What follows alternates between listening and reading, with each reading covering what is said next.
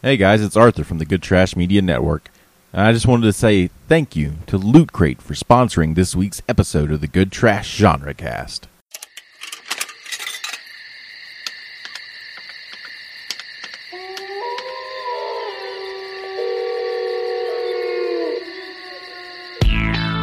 Out of Oklahoma City, you're listening to the Good Trash Genre Cast, where movies are more than just 90 minutes and a bucket of popcorn. The Good Trash Genre Cast is a member of the Good Trash Media family. For more information, go to goodtrashmedia.com. They're talking about you, boy, but you're still the same.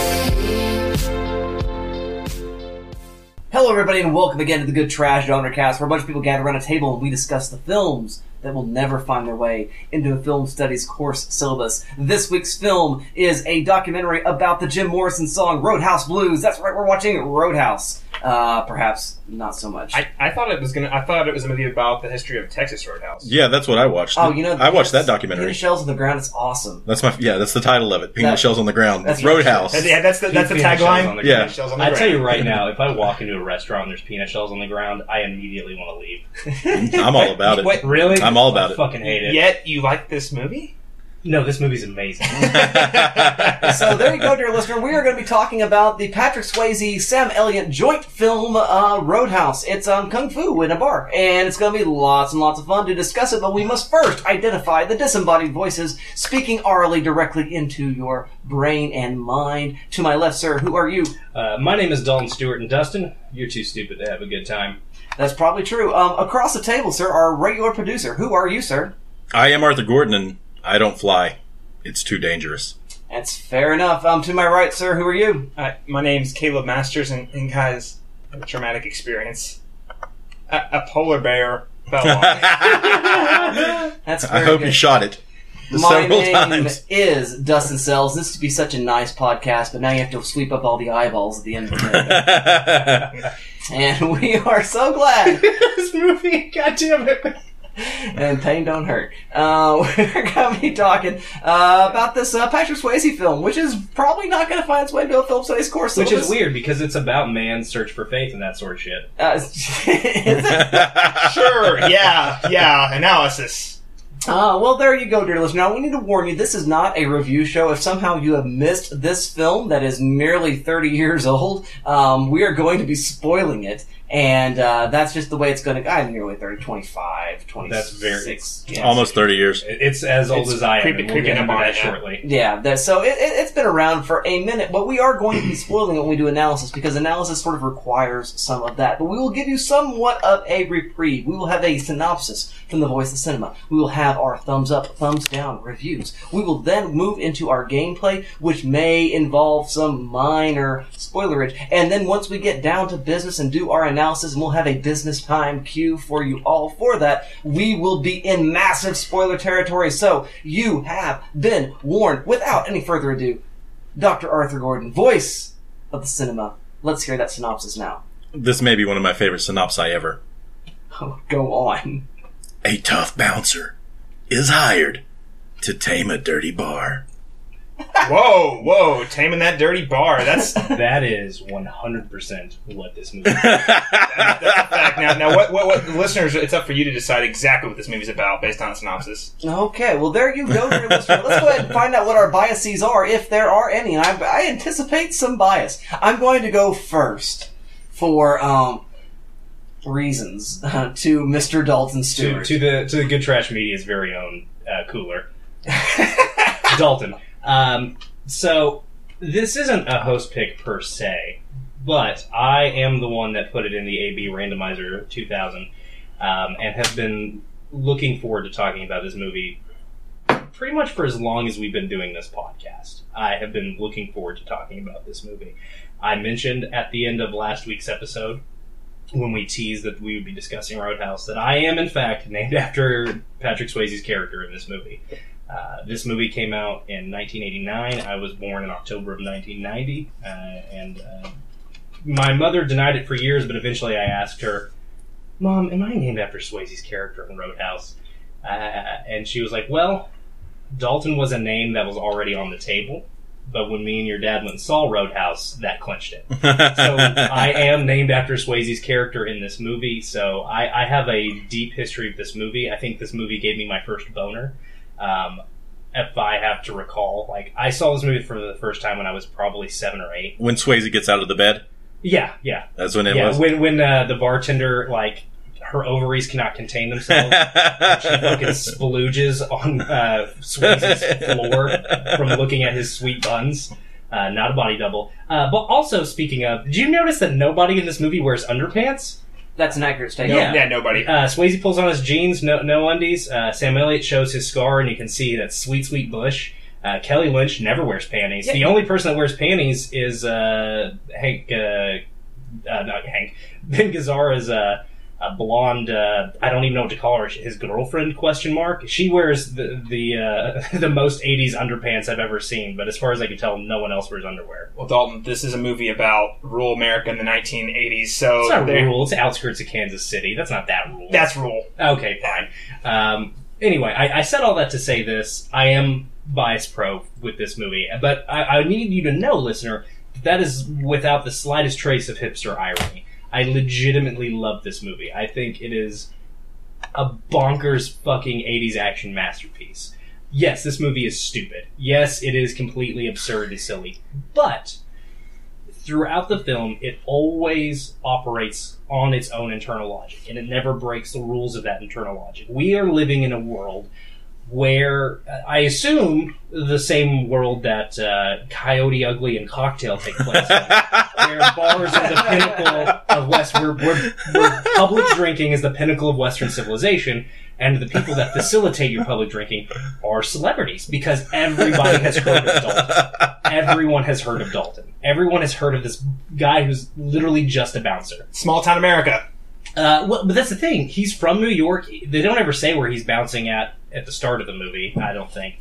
Uh, but it's just everyone has heard of this guy, um, and it, it's amazing. I love it. I love the weird internal logic of this movie. Everybody's heard of Wade Garrett too. Like everybody's Yeah. heard of Sam Elliott's character. Um, and uh, I, I love this movie. I think it's completely silly. Um, I, I definitely like the first two acts more than the third act. Uh, I, I like it more before it devolves into a, just a full-on action movie. Uh, although that is very satisfying as well. Uh, When they when they shoot the, sh- the shotgun shoots the car in midair and explodes. that that part is pretty dope. Uh, but yeah, before that part, this is a movie. If anybody has ever said to you, "I used to fuck guys like you in prison," it's from Roadhouse. That line's from this movie. And then immediately after saying that, that person gets his throat ripped out and gets roundhouse kicked fucking. That happens in this movie. yeah, it does. Swayze does lakeside tai chi and sweatpants in this movie. That, that, that was the, that was probably the pinnacle of this film. He angrily boxes and climbs a rope and tries to pick a fight with his mentor, played by Sam Elliott. Sam Elliott puts his hair back in a dope samurai ponytail before kicking a guy's knee out, bending down to look him in the eyes and goes, that fucking hurts, doesn't it? Uh, this movie is a goddamn masterpiece, and anyone who says otherwise has no soul. All right. Well, thank you very much for that, Mr. Dalton Stewart. For the soulless review, let's go to Mr. Caleb Masters. Yeah. Uh, thanks, Dalton. I have no soul. Um, you know, actually, I decided I'm, I'm going to keep this short and brief. Caleb, this last month, I'm beginning to think you just hate fun. No, I, I, I, I have expectations for what I want to see when I sit down to watch a movie. Um, and I, I'm not, and that, I'm glad you brought that up because here's why I'm keeping my review short because I'm really tired. I, I'm legitimately tired of feeling like I'm trashing everything. It's been a rough summer, guys. I'm sorry. It's been a rough summer full of lifeless, soulless things. So, I don't want to trash this movie. I'm just going to leave it to the point of where I'll, I'll lay it down here. It's, it's really dumb. I think it's really bad. Now, whether you think it's fun or not is up for your own, you know, your your own taste to decide. Um, it's silly. It's ultra 80s with mullets to prove it. Like crazy mullets to prove it. Um, and not only do I think this movie's bad, I just, it's just not for me. It's just not for me. There's a reason when I went to college and moved to the big city of Oklahoma City, which is kind of funny, it's really not that big. But when I moved to Oklahoma City and an You actual small town America? uh, compared to big cities, it would be considered kind of a small town. But I would still say Oklahoma City is a lot more metro than where I grew up at. So when I moved to a metropolitan area, um, I decided I was kind of done with rural America politics, rural America, like everybody knows everybody.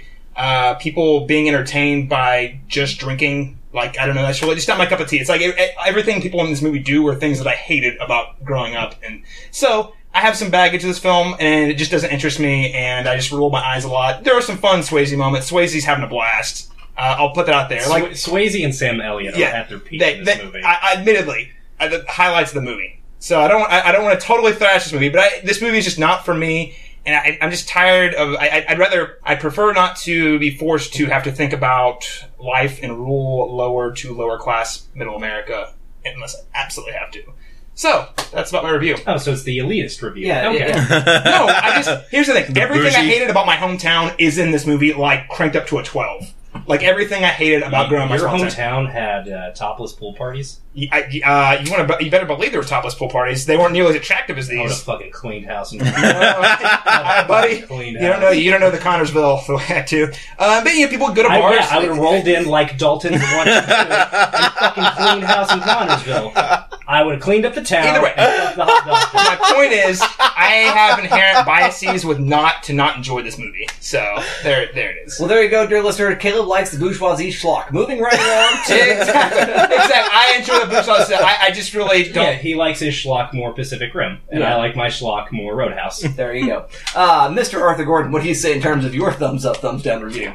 I think this movie is beautifully absurd and it owns it throughout. I love seeing Terry Funk here. Uh, I always appreciate that. Terry, yeah, Terry Funk, the pro wrestler, is one of the lead uh, bad guys, and I forgot Yeah, to mention great. one. John Doe, the lead John singer from X, yeah. X, Yeah. is the the sleazy bartender. Bartender, yeah. yeah, Uh, which is awesome. Yeah, they were fun to see.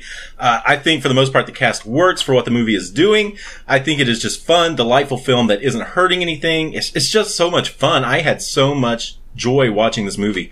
Uh, and I appreciate that. I think it's infinitely quotable. I think it has some things to say about violence in small towns. I like that it avoids some obvious tropes. Uh, I, pre- I appreciate, uh, that the love story here is like the D plot of the film.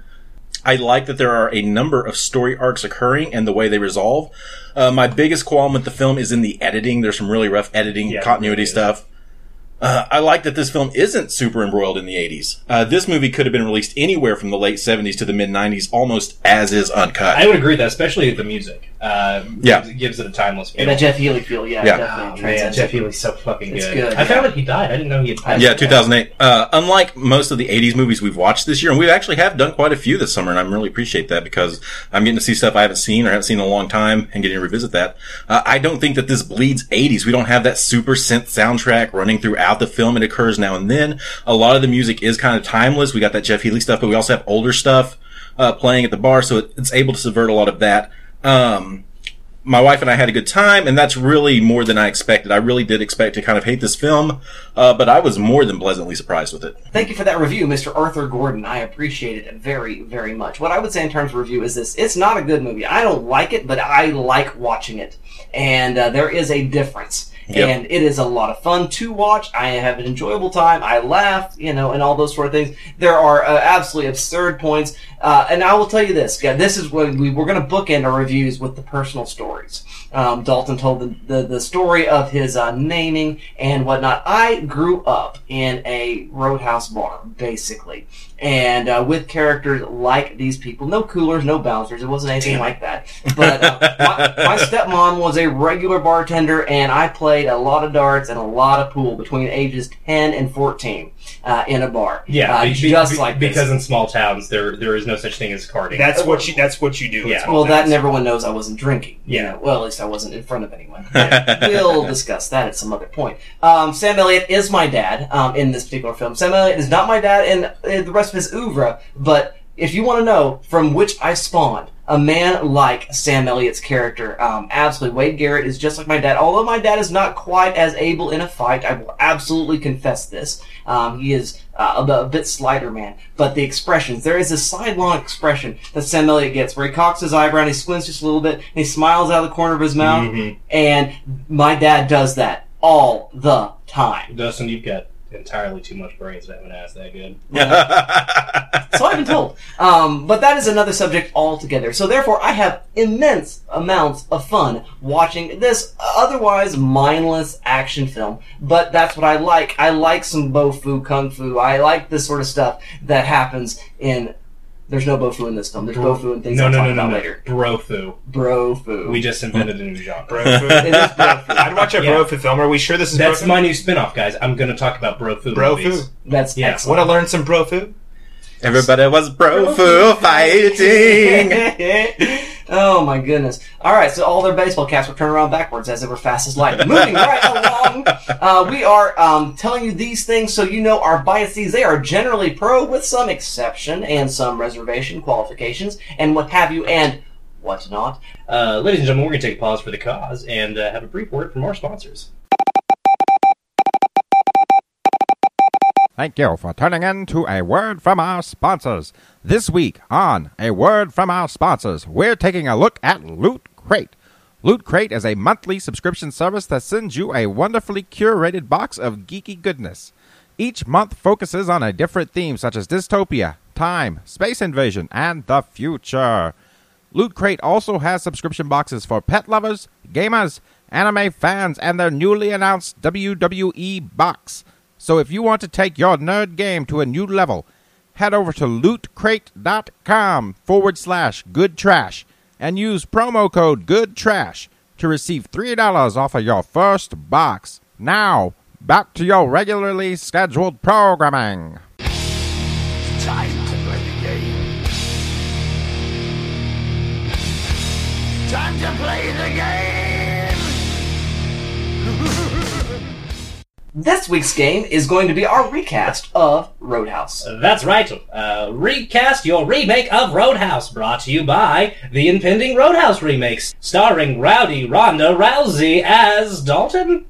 Um, Daltina. Daltina. Uh, th- th- there's no feminine for the name Dalton, uh, as it turns out. Is that her? Is her name actually Daltina? No, there's. It's just. It's literally The lead, There's okay. a script, and Ronda Rousey is attached. Uh, I actually I don't even know if there's a script. The movie's being greenlit, and Ronda Rousey's Okay. attached. Um, so that's what we're going to do. We are going to cast our own Roadhouse coming out in 2018, presumably. Yeah, we are. I'm so excited. Uh, Arthur, go first because I can't wait to hear yours. I've been I've been dying to hear your picks. All right, this is the Roadhouse remake as directed by Jeremy Saulnier. Fuck yes! Oh god, I'm so hard right now. He's not just hard. He just blew his load right there. Keep talking. starring Sebastian Stan as Dalton. That's a pretty good pick, Thank man. you. Yeah. Thank you. I, I, I kind of struggled. I had a couple of options. Jake Gyllenhaal was my runner-up. Uh, for Doc, I'm going to put in Carey Mulligan. I need some chops in this movie, and Carey Mulligan's got him in spades, and she's a sweetheart. For Wade, Dalton's mentor, the hardened uh, vet of barroom cooling, I want Idris Elba. Dude. Yes. Yeah. Yes. You are read my mind. Yeah. You, we'll get there in a second. Yeah, I want Idris Elba because Idris Elba. I want him in all the things. crusty, especially like crusty old, like he's been doing this for way too long. Idris Elba. That's perfect. Yeah. I want for the kind of kingpin of the town, I want Ron Perlman because he can play sleazy bad guy uh, with ease. And then for Tilghman, the owner of the bar who brings Dalton in, I want Paul Giamatti. Oh, that's To just Yeah. rock it. Good pick. Yeah. Nice. That is my Roadhouse remake for you. Oh, we like that very much. You've already won, Arthur. I don't even know why we're going to play, but we're going to try anyway. Dalton, what are your picks? Okay. Uh, this was extremely difficult for me uh, for obvious reasons that we have talked about. Um, it's been hard. So I, I really struggled with this because I wanted more than anything to cast an American um, in this movie. Now, I, I went ahead and did both. I went ahead and cast a Roadhouse remake with a male lead and with a female lead. Um, and I wanted nothing more than to cast an American, but god damn it, I just couldn't do it. Uh, there's there's nobody, uh, there's no young up and coming male American actors that fit the bill for me. Um, I wanted, and we talked about this, and I said I wasn't going to do this, but I'm going to go ahead and say Cillian Murphy.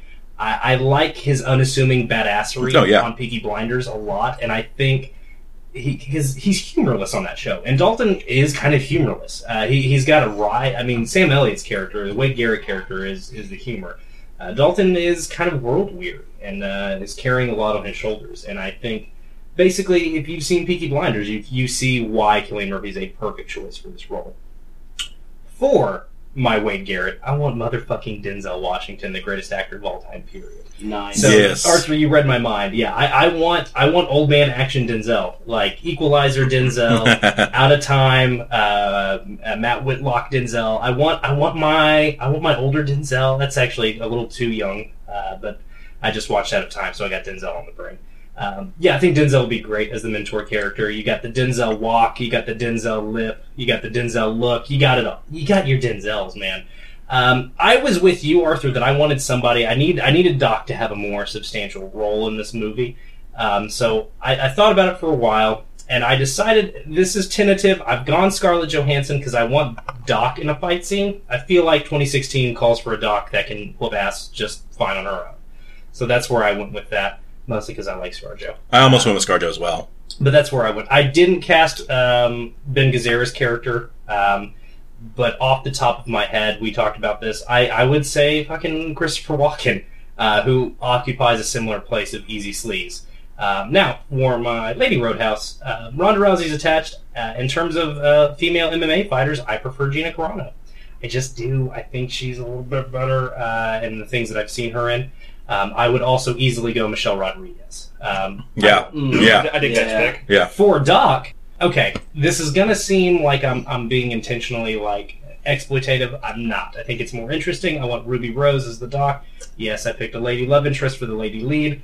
It just feels more Roadhouse. I'm sorry. I can also pick uh, a dude male uh, uh, a dude love interest for Cillian Murphy. It's Ryan Gosling because I want somebody real sexy, but a little bit Ryan Gosling, kind of delicate feminine features. Ruby Rose, super androgynous. I want. I think it's more interesting.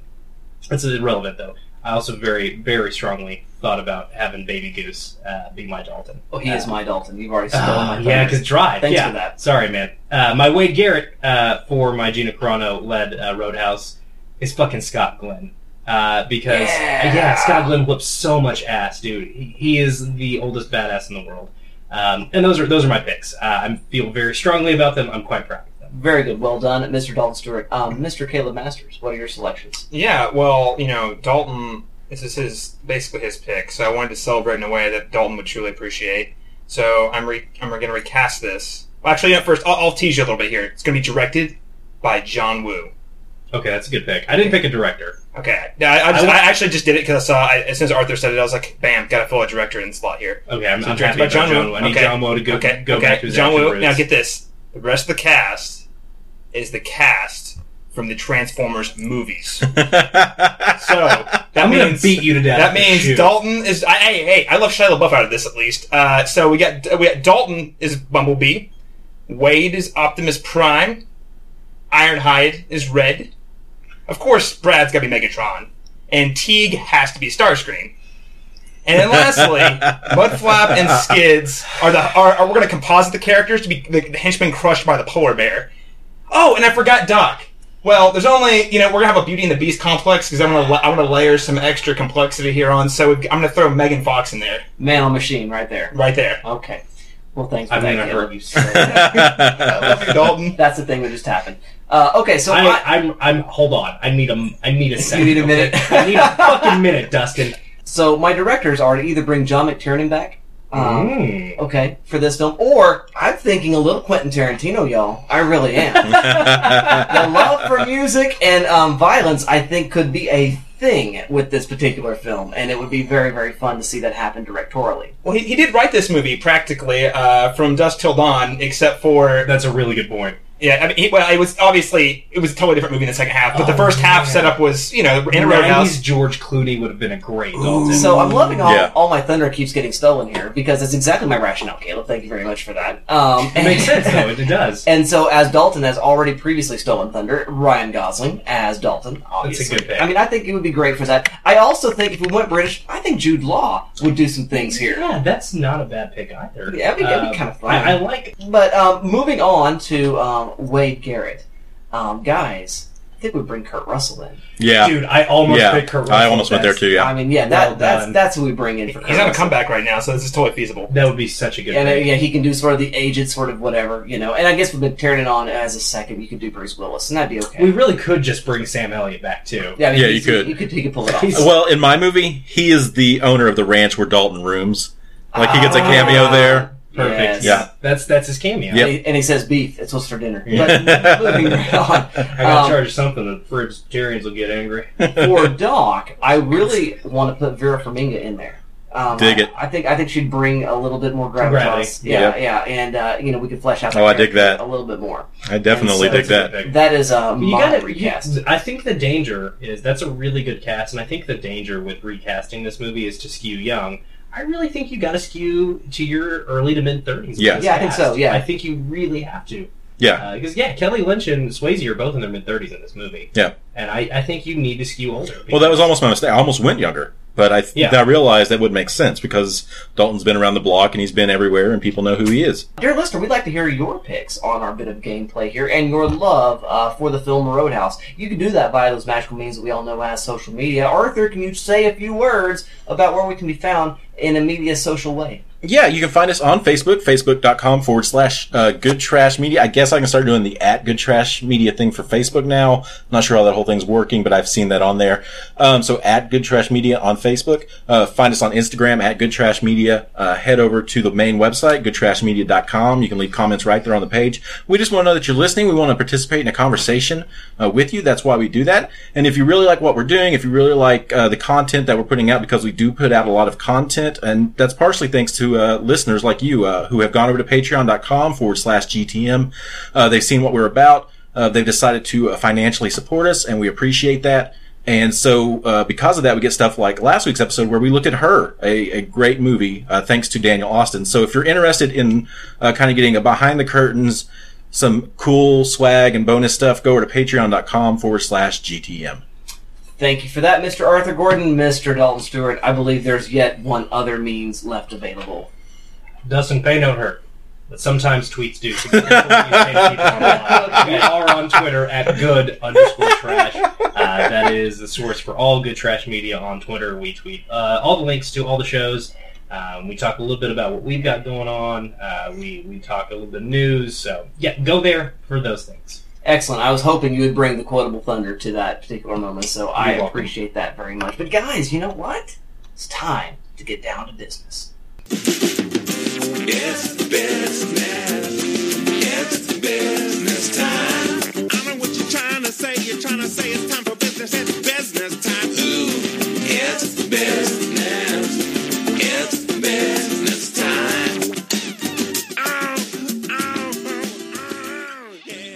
That's right, dear listener, and that business is analysis. And I'm excited to hear what analysis my co-hosts have brought forth this particular day.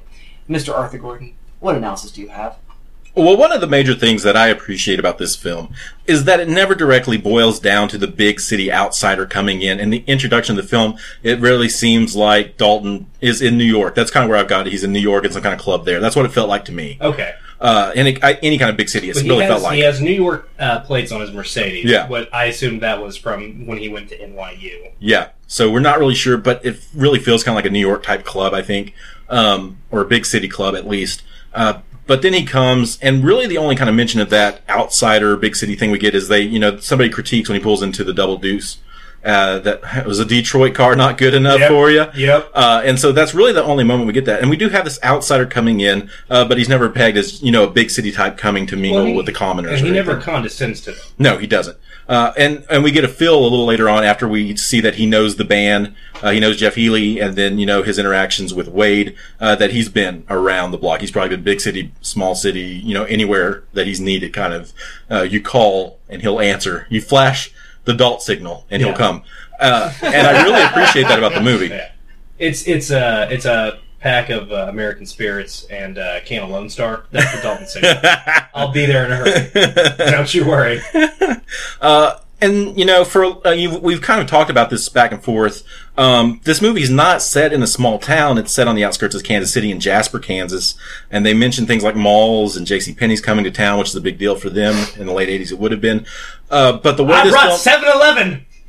he did bring the seven. He brought Slurpees to Jasper. by God. Um, but for all intents and purposes with this movie, it's shot, it's designed, it's set to feel very rural. We only ever see two houses, uh, a hospital, a bar, and a couple of other mom and pop shops.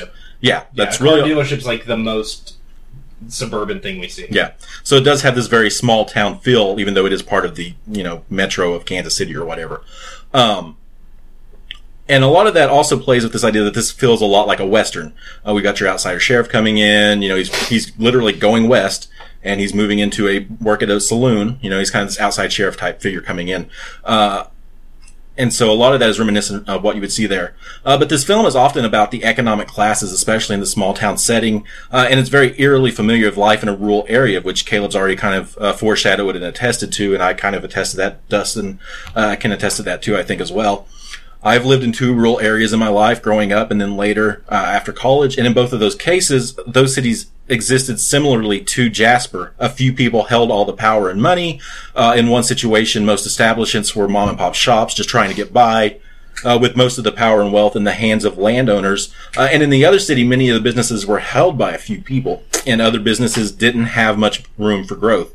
And likewise, there's this idea of everyone knows everyone's business, or they've heard some variation on it. Of course, everyone deals with gossip, but in small towns, often that gossip encompasses everyone in the town and not just those in your immediate circles. Uh, I know growing up, I heard mentioned many times of people being uh, murdered and trapped, uh, becoming victims of arson and so on because they challenged the power of the wrong people in town. Holy shit, are you serious? Yeah, Yeah, that's a thing. yeah, Holy shit. It's a thing. yeah, Holy shit. Uh, especially if it's a small town where drugs are moved. yep, Holy shit. yeah. Guys, I I could have been a cooler my whole life. I I You missed your calling. I've got to quit the podcast and become, become a kung fu expert. Hey, hey, Dalton. I know a little town in Indiana. I can give a call. They might, they might need your help. You can be the, you can be the, the bouncer there. Well, I've got to I've got to go bounce at other places. I got to find a mentor. I've got to find. Well, luckily, Dustin's got Sam Elliott hair now, so he It's could true. be your you do uh, have Sam mentor. Elliott here right now. And I have never lost a I, fight. I, I blown. He's got a resume. I'm, I'm blown away right now that this shit really happened. Oh yeah, yeah, Holy yeah. shit, dude. Yeah, and for those in certain areas, outsiders, relative peons, and so forth, uh, that didn't mean much. But for people who can make decisions or may try to challenge the status quo, uh, it could be more difficult for them. And now, Roadhouse is obviously a very large embellishment of those uh, ideas. Caleb mentioned it's cranked to twelve in a lot of ways, and that's uh, very accurate. Uh, but I think they are ideas that are reflective of the way life does work in a small city, uh, in many small areas, especially I think through the Midwest and the Bible Belt area uh, where, as Dalton just kind of listed, you may not expect it, but it does occur. Um, especially a lot of small towns, you have lower economic status, so you do have a higher drug trade. Uh, my hometown was very well known for uh, meth. A lot of meth house, a lot of meth busts. Yeah, the uh, Connersville. There was a little tiny community about two miles away from where I grew up, which was the largest meth capital in the entire uh, tri-state area. Yeah, and in many ways, uh, there's still this mentality of you scratch my back, I'll scratch yours, which leads to a degree of lawlessness. Uh, not quite the anarchy we see in Roadhouse, but there are occasions of things happening and being overlooked. And of course, I'm just talking about you know two to four cities uh, that are just for us. But I mean, you look at the spate of everybody else, and over time, uh, that's you know could be you know quite the, the thing, and I read uh, Ebert's review, Roger Ebert's review of this movie, uh, where he mentions that he had heard this had been based on a true story, uh, where a similar figure to Brad had been shot in broad daylight. Nobody seemed to have seen anything. Wow. And so, you know, that's kind of an interesting thing to, you know, to put, I think, into perspective here. It's a good old boy culture. And I also like the idea that this is an outsider coming into town who is able to challenge the status quo. And in many ways, it has to be, just like in the Westerns, it had to be somebody from out of town that could roll in uh, to challenge that. Uh, he is able to come in as a blank slate and survey the situation. And I like the scene where Dalton first arrives at the double deuce to just, or the double, the double douche, as, as Wade refers to it Double douche. uh, to just see what's going on. He's testing the waters. And if you were to put a guy like Schwarzenegger or Stallone in there, I think that this whole thing just quickly blows up to giant set piece after giant set piece. And I feel like they're able to kind of give it a little room to breathe through here. Um, and it's a chance to better understand what Dalton's about. And many times that is what it takes to change a situation in areas that feature a small city mentality. It takes someone who doesn't have to answer to the status quo, uh, someone who hasn't been conditioned by fear mongering. Uh, Dalton has an answer for almost everything that Brad does and is able to stay ahead of him at almost every turn. Now, is this movie a masterpiece of cinematic art? No. But in a decade ruled by muscleheads shooting first and asking questions later, I think it presents a strong alternative uh, to be nice, to do your best, and then if you are physically challenged to strike back. I had read critiques about the vigilantism of this film, but that's never really a thing until Dalton's been pushed way too far and has to do what he has to do to survive, I think. Um, I'll I- say more on that later. Okay. I think it has an interesting philosophy to the violence it presents, and I think that in keeping with the tropes of the Western that it plays out just as it should. Uh, the people are able to take back their city. Is it the best way to do it? Probably not. But Dalton proves it's okay to challenge the status quo, that we can stand up to the big business bullies who want to rule with an iron fist, and that we can make a decision that's better, uh, that betters the people and their livelihoods. Well done, sir. Thank you very much for that. Um, there will be additional commentary along those lines. Right. anon. Well, right this second. Right the second. Oh, is there? Dalton Stewart. What analysis do you bring? So I, it's been probably a year and a half. I made my, my girlfriend watch this movie recently. Um, she loved it uh, because she's a smart. She's a smart. woman. Uh, Doctor Girlfriend loved this movie, um, and uh, but it's been you know a year, year and a half since I've seen it. so going into Roadhouse, I, I, I just assumed I was going to be talking about toxic masculinity as we often do, and was shocked when I realized, oh fuck, no, I'm not. I'm actually going to talk about how this movie totally subverts it in really interesting ways because as Arthur mentioned, Swayze's first his whole rule number one: be nice. You are there to make sure people can have a good time. He is not somebody who looks for a fight. He he kind of reminds me of you know, and this leads back to us you know calling this a, a bro movie. He, he he is like the warrior monk in, in your typical uh, you know straight like Hong Kong kung fu movie. He, he is a pacifist who has the ability to pull massive amounts of ass and would really prefer not to. And that's something that I find really interesting is his insistence on not whipping ass. And I think what this film turns into is somebody with a large capacity for violence coming to terms with their distaste for violence and their ability to do violence. And I, I think that's really interesting. You know, as we already talked about, uh, the big fight scene in the movie between um, I forget the character name, Ben Gazzara's uh, main henchman uh, and Swayze square off, and uh, it's been alluded to earlier in the film uh, that Sw- Swayze killed a guy in Kentucky or Tennessee, Memphis. Uh, Memphis, he killed a guy in Memphis, and um, that's kind of part of why he he leads this nomadic lifestyle. Well, we find out later that um, he killed the dude because the guy he he was fucking this guy's wife, didn't know she was married. Turns out she was. Guy pulled a gun on him, and he ripped his throat out. Uh, and it it stays with him. He carries it with him. This is not a, a film. This is not a character who just does wanton violence. Anytime he really hurts somebody, it's something that weighs heavily on him. As he says to Doc in the hospital, nobody ever wins a fight. Now, what happens is he does get pushed very far, as you said. And when his best friend gets murdered, he kind of loses sight uh, of this. Be a spoiler alert: Sam Elliott totally gets murdered, and it's a real bummer. And Swayze is ready to murder people when it happens. He is ready to fucking kill people. Um, and that's what happens. He totally rips this dude's throat out. Actually, that might be afterwards. Now that I think about it, uh, because that's what happens. We the uh, Ben Gazzara's main henchman pulls a gun on Swayze and he rips his throat out and uh, drags his body closer to Ben Gazzara's house and says "fuck you" and throws it in the river, which is awesome. Um, and I think what's interesting is after he goes to Ben Gazzara's house and takes out all the henchmen, he has a chance to kill Ben Gazzara, and he doesn't, and he stops. And I, I think it is this moment where he realizes, I can't, I can't do this. Like, I can't keep doing this. I'm not going to murder this guy in cold blood, even though it's what I want to do, because that's not what I'm about. That's not the path that I'm walking. It's not who I am, and it's not the world that I want to see. Um, which leads me to what Arthur was talking about was the liberation of the people. Uh, Swayze also recognizes that it's not his job to be these people's liberator. He was there purely to get revenge for um, his best friend and to make sure this woman that he's falling in love with is safe. That's why he shows up. That's the only reason he is not there to be these people's liberator.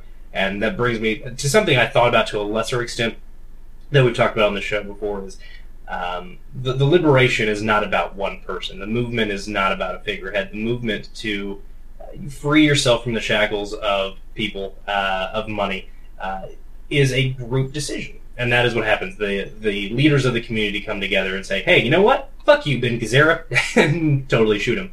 Which unfortunately does undo a lot of the interesting pacifistic things this movie says um, in, in its finale. Um, but I, again, I think what it undoes in its stance on violence, it what is undone uh, by the indulgence in violence adds something interesting to say about you know uh, the workers' rebellion. I think a little bit uh, to, to get Marxist with it.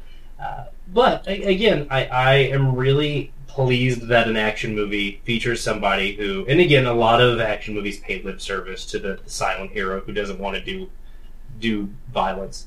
Um, I think more than lip service is paid here, especially with lines like "nobody wins in a fight" and uh, "no, cocksucker is not personal. It's two nouns uh, prescribed to elicit uh, to elicit a prescribed response." Fun stuff like that. Um, and, and I just I I find the character of Dalton so fascinating and so interesting, and I not just because I'm named after him.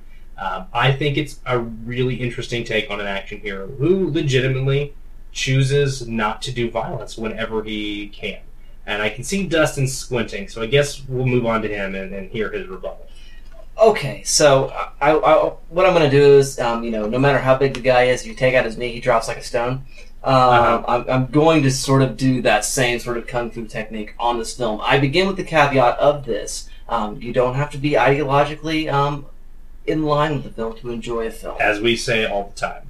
And so I'm going to do some Lacan and ideology criticism of this film. So uh, there you go, dear listener. I'm Google and Wikipedia away uh, to keep up if need be. This is what's going on in this film. Is the film is full of a fetishistic disavowal of violence, as Dalton has put on, uh, as has put forward uh, for us all. That this idea that nobody wins in a fight, and he is the sort of silent warrior who doesn't want to fight. But the thing is, the movie is set in such a way and paced in such a way that everybody wants the fight to happen, despite Dalton's unwillingness to do so. It is all about making us willing to fight, but also Therein giving the caveat. the rub about the action movie with the badass who Right. doesn't want to fight. Yeah. Yeah, and, and what it does is it, it begins to provide this opportunity to say, okay, what we need to do is we need to use our violence in an appropriate way. And we do this against this sort of uh, scary, scary uh, corporate entity uh, character who is is a super bad guy. He's not good. But what happens in ideology in film, and I'm talking about ideology in the Antonio Gramsci sense, the idea of capitalist ideology pervading a capitalist culture, is that yes, this guy's a bad guy because he's a criminal and because he is uh, doing these terrible, terrible, abusive things. But it is yet another move of fetishistic disavowal because the film ends with a moment in which the oligarchs of the community are now given power. See, I see it as community leaders, whereas you see it as oligarchs. That's interesting. Well, because I, mean, I don't think it's not about the workers; it's about the owners. Red is a work is an owner operator though. Yeah. all of them are owner operators. But I mean, his his I mean, end goal anticipation would be to have a chain, to have additional stores, additional Um, employees. Okay, Dustin, th- capitalism exists in America, Yeah. including in, in, in Yeah. rural America. and I, I think that's still going on, and certainly is going on in the situation in the bar itself. And so, again, it's not it's not about a workers' revolt. It, it, it's about an oligarch's revolt against sort of a, uh, monopoly in place of an oligarchy, which is still more of standard capitalism, but with these uh, this sort of dressing of faux democracy, communal action working upon it. But what Okay, what we must do in order to defend that is we create some sort of enemy who is worse, who is more uh, monoculture in his approach towards uh, you know commerce and whatnot. We're looking at the Soviet Union. We're looking at sort of Cold War kind of stuff uh, that goes on here at this point. This is before 1990 and the fall of Russia and the Soviet Union, and uh, so I, I think this guy is a stand. He's a thug. He's he's, he's he's sort of a Stalin type character, and he's wanting to own all the things, but he's not really necessarily in league with the workers, which again is something of a Western. Um, bias against what was going on in the Soviet Union at the time. And so, with the fetishistic disavowal of violence, because we can't just be sending our violent uh, troops anywhere.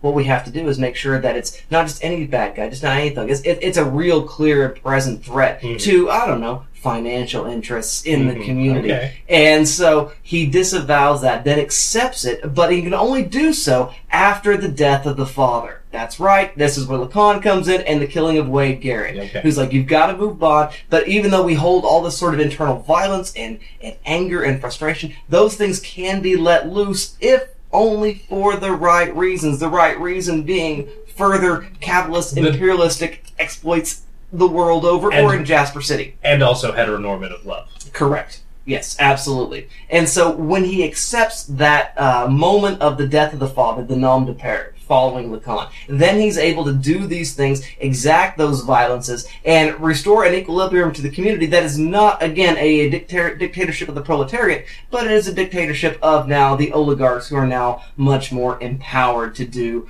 uh, what they want to do, perhaps in a sort of a coalition, but nonetheless, uh, the power remains there. It remains a, a, a firmly conservative film, uh, to my mind, uh, because of those reasons. I think we're both right, and that's why this is a great movie. Oh, go on. I think we're both right. No, I, I think you, your points are valid, and I think they're supported by the text.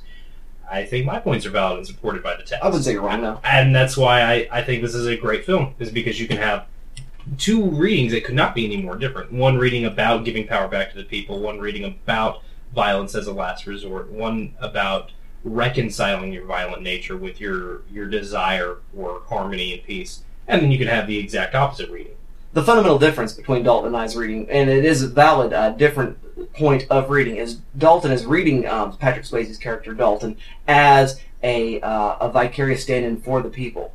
I am reading him as uh, the military asset Mhm, being exactly. employed by a, a state entity. Well, I, I actually am reading him more that way, which is why I'm interested by his choice to walk away and let the oligarchs, as you've labeled them, I'm reading them as a stand-in for the people because they are the ones that take the power back themselves.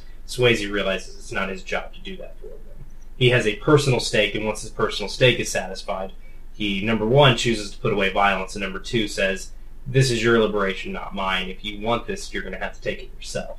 And in the scary nation building um, synthesis of these two ideas, then we topple a dictatorship, and then we leave a weak government and leave And then go uh, fuck in the, the lake. and go do something altogether different, right? And we have Iraq. Moving right along. So Dustin is against small business success. You heard it right here, folks. Yeah,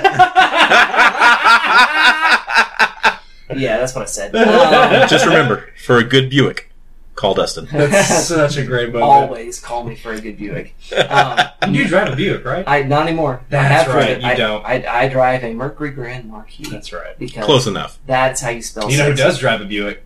Or did? Ah, damn it, she doesn't. Dr. Girlfriend. Dr. Gr- Girlfriend used to drive a Buick. Okie dokie. Well, there you go. Dear listener, we have given you some analysis to ponder. We hope you ponder it well and uh, consider what we've said and consider how we are wrong. Um, find some other way to uh, synthesize, do a dialectic of what Dalton and I have said. Find some way to engage the things that Arthur Gordon has said because that's what makes this all worthwhile, guys. We are doing this sort of conversation stuff about movies all the time, and we love movies. We're doing the podcast so we can talk to you and we can have a conversation with you. We come to a point in our show now when, where we must render a verdict. Shelf or trash, elsewhere instead. I go to you first, Caleb Masters. What do you say? Shelf or trash, elsewhere instead. I mean, I said in my review. I, I, I, really don't care to see this movie again. I, I'm not gonna. I, I- I don't think it's a very good movie. I don't really like it, but I'm glad you guys found a lot of really meaningful, insightful analysis here. This, this is a movie that I just have problems. It just doesn't connect with me very well. So personally, it's going to go in the trash. And if I am going to watch a, ta- a movie about rural America that's really going to challenge me that's going to challenge me. I think is actually a, a, really good, well-made, well-crafted film that's not being silly over the top. I'm going to look at Winter's Bone, uh, which is that's another movie where I like I watched it and I was like, God, this hits. It, it was great, but I was like, this hits way, way too close to home. Uh, great, great film, and that's where uh, uh, J Law, you know, got her big break. So I think that's definitely worth. Uh, when, uh, John Hawkes, also really great, a great film to check out. Another one about a different type of rural America that I highly recommend would be Fargo. We always forget that's uh, somewhat of a kind of out in I don't know middle But America. that's a great pairing Yeah. this Yeah. movie. Yeah, and then uh, lastly, well, Grapes of Wrath. I'll just throw that in there. And lastly, to pair, pair with my game, the first Transformers, Michael. Bay. All right, thank you very much for that, Mr. Caleb Masters, Mr. Arthur Gordon. What is your selection? Shelf or trash, elsewhere instead. I think I'm going to say light shelf because I did enjoy this, and I paid the same amount for it uh, to purchase it on DVD as I would have if I had tried to rent it. Uh, so I think that's fair. Um, with it, I think you watch the antithesis of this film, Straw Dogs. Peckinpah would have hated Roadhouse, and he would have hated Dalton. Uh, and they actually ended many, much of the same manner. Uh, and so check that out. Then you got to watch Dwayne Johnson Walking Tall when you watch Walking Tall. oh, I, oh, weirdly, oh man, I've got a hypocrisy here because I actually really like Dwayne Johnson Walking Tall, Ooh. but it's the same problem. It's the same. Caught in a. It's the same. movie. It is. It is. Lock It Strawberry is. Guy. One, the one of them. I, I'm. fucking A, yeah. No. No. You're right. You're right. I know I'm right. and finally, They're both shitty movies. finally, because of Sam Elliott. You got to watch The Big Lebowski. Fair enough. I like that selection. Mr. Arthur Gordon, Mr. Dalton Stewart, I am going to be shocked, I'm sure. Shelf or trash, else or instead. I, I am going to shelf it. I think it is one of the, the great B movies of all time. I, I think it is it is one of the it is peak American action cinema. Uh, I think I think it should be right up there. Um, now again, it's it's no Die Hard, it's no Predator, it's no T two, but I think it's easily as good as uh, you know other you know B selections from that same era like Commando and um, well, Commando's the first one that came to mind. I can't think of anything else off the top of my head. Um, but yeah, or all the fucking bullshit that um, Chuck Norris did in the late '80s and early '90s. I think it's twice as good as any The of that stuff. Octagon, for example. The- yeah, Delta Force? Delta Force, yes, exactly. Missing in action. I think it. I, I, the fact that this movie did not do gangbusters at the box office is a real shame, because I, I think it's it is peak late '80s, early '90s action film. I, I think it, it belongs on your shelf for anybody who is interested in this kind of thing because it, it is good trash. It is exactly what we are talking about when we talk about good trash. Uh, so for that reason, I think it's very shelfable. Uh, to pair with it, uh, I would recommend another uh, kung fu movie we've talked about on the show that I think has more uh, going on than you would uh, believe on the surface, and that's The Raid Redemption, which I think also touches on the idea of a you know the, the warrior monk, the pacifist with the you know, peak capacity for violence. Uh, I would also recommend, um, just because it came up earlier, but also because I watched it within the same weekend, uh, Out of Time uh, with Denzel Washington, which is also about a small town. Totally different movie. Could could not be more different. It, it is a thriller. It's got maybe one action scene, um, but it's very good and um, kind of deep plays with some of the same small town dynamics. Um, I would also recommend Terrence Malick's The Thin Red Line, which I think is probably one of my favorite films that does play with this topic of the capacity for violence versus the desire to not do violence. Um, so I would definitely recommend that as well. And I, I think that'll that'll do. Uh, I, I had a couple more in my back pocket, but I, th- I think that'll work for my recommendations. I think those would all make really interesting pairings with this movie. All right, thank you very much for that, Mr. Dalton Stewart. I am going to say trash. I am sorry, it's a fun movie. If it's on cable or you're cha- changing channels and you happen to see it, go ahead and stay there and watch it. If it's streaming again, go ahead and catch it that way, but don't buy it. It's just, it's not worth that as a film, but it is definitely worth the watch if the opportunity sort of presents itself. Um, what I would say you would watch instead, uh, Patrick Swayze in Next of Kin. And uh, that is uh, that is more of a workers' revolt because it's all about hillbilly mountain boys uh, taking it to the man because somebody killed their cousin, and uh, good times are That's had fun. by all. Um, also, in terms of I don't know this idea that I was giving in my political reading, check out the documentary No, uh, Mhm. um, and that way you can see a little bit of what our foreign policy in Chile specifically um, has to do with what I was saying a little while earlier. And so those would be my recommends. We move on now to the end of the show, dear listener.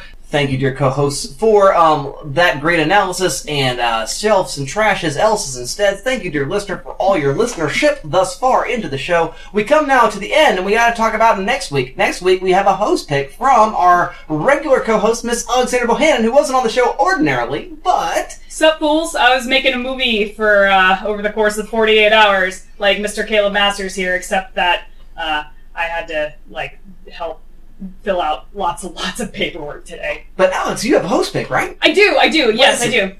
Oh man, you guys, I, I okay, I have to say. Since I can be self-indulgent because this is my host pick, that the the host picks I have had for the show um, have have not been super self-indulgent. I kind of been picking like, oh, y'all would like this. Uh, we should do Monty Python on, in the Holy Grail. We should do Gone Girl on the show. Um, we should do well. Veronica is a little self-indulgent, but no, we're being fully self-indulgent because I get to pick a bad movie. This is uh, a 2005 movie starring Will Ferrell, uh, Nicole Kidman, uh, Michael Caine. Ladies and gents, we're doing Bewitched. Oh, Fuck everything.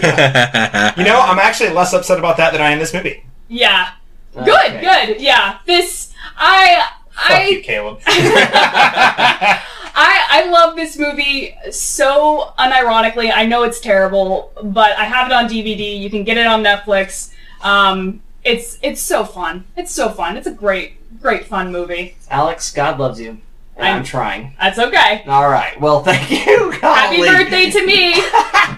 Well, there you go, dear listener. Take a look at Roadhouse, take a look at Bewitched, and have a conversation because that's what makes this all worthwhile. It's not about the 90 minutes and the bucket of popcorn, it's about the conversation. So keep watching and keep talking, and we'll see you all next time. The Good Trash Genrecast is produced and edited by Arthur Gordon.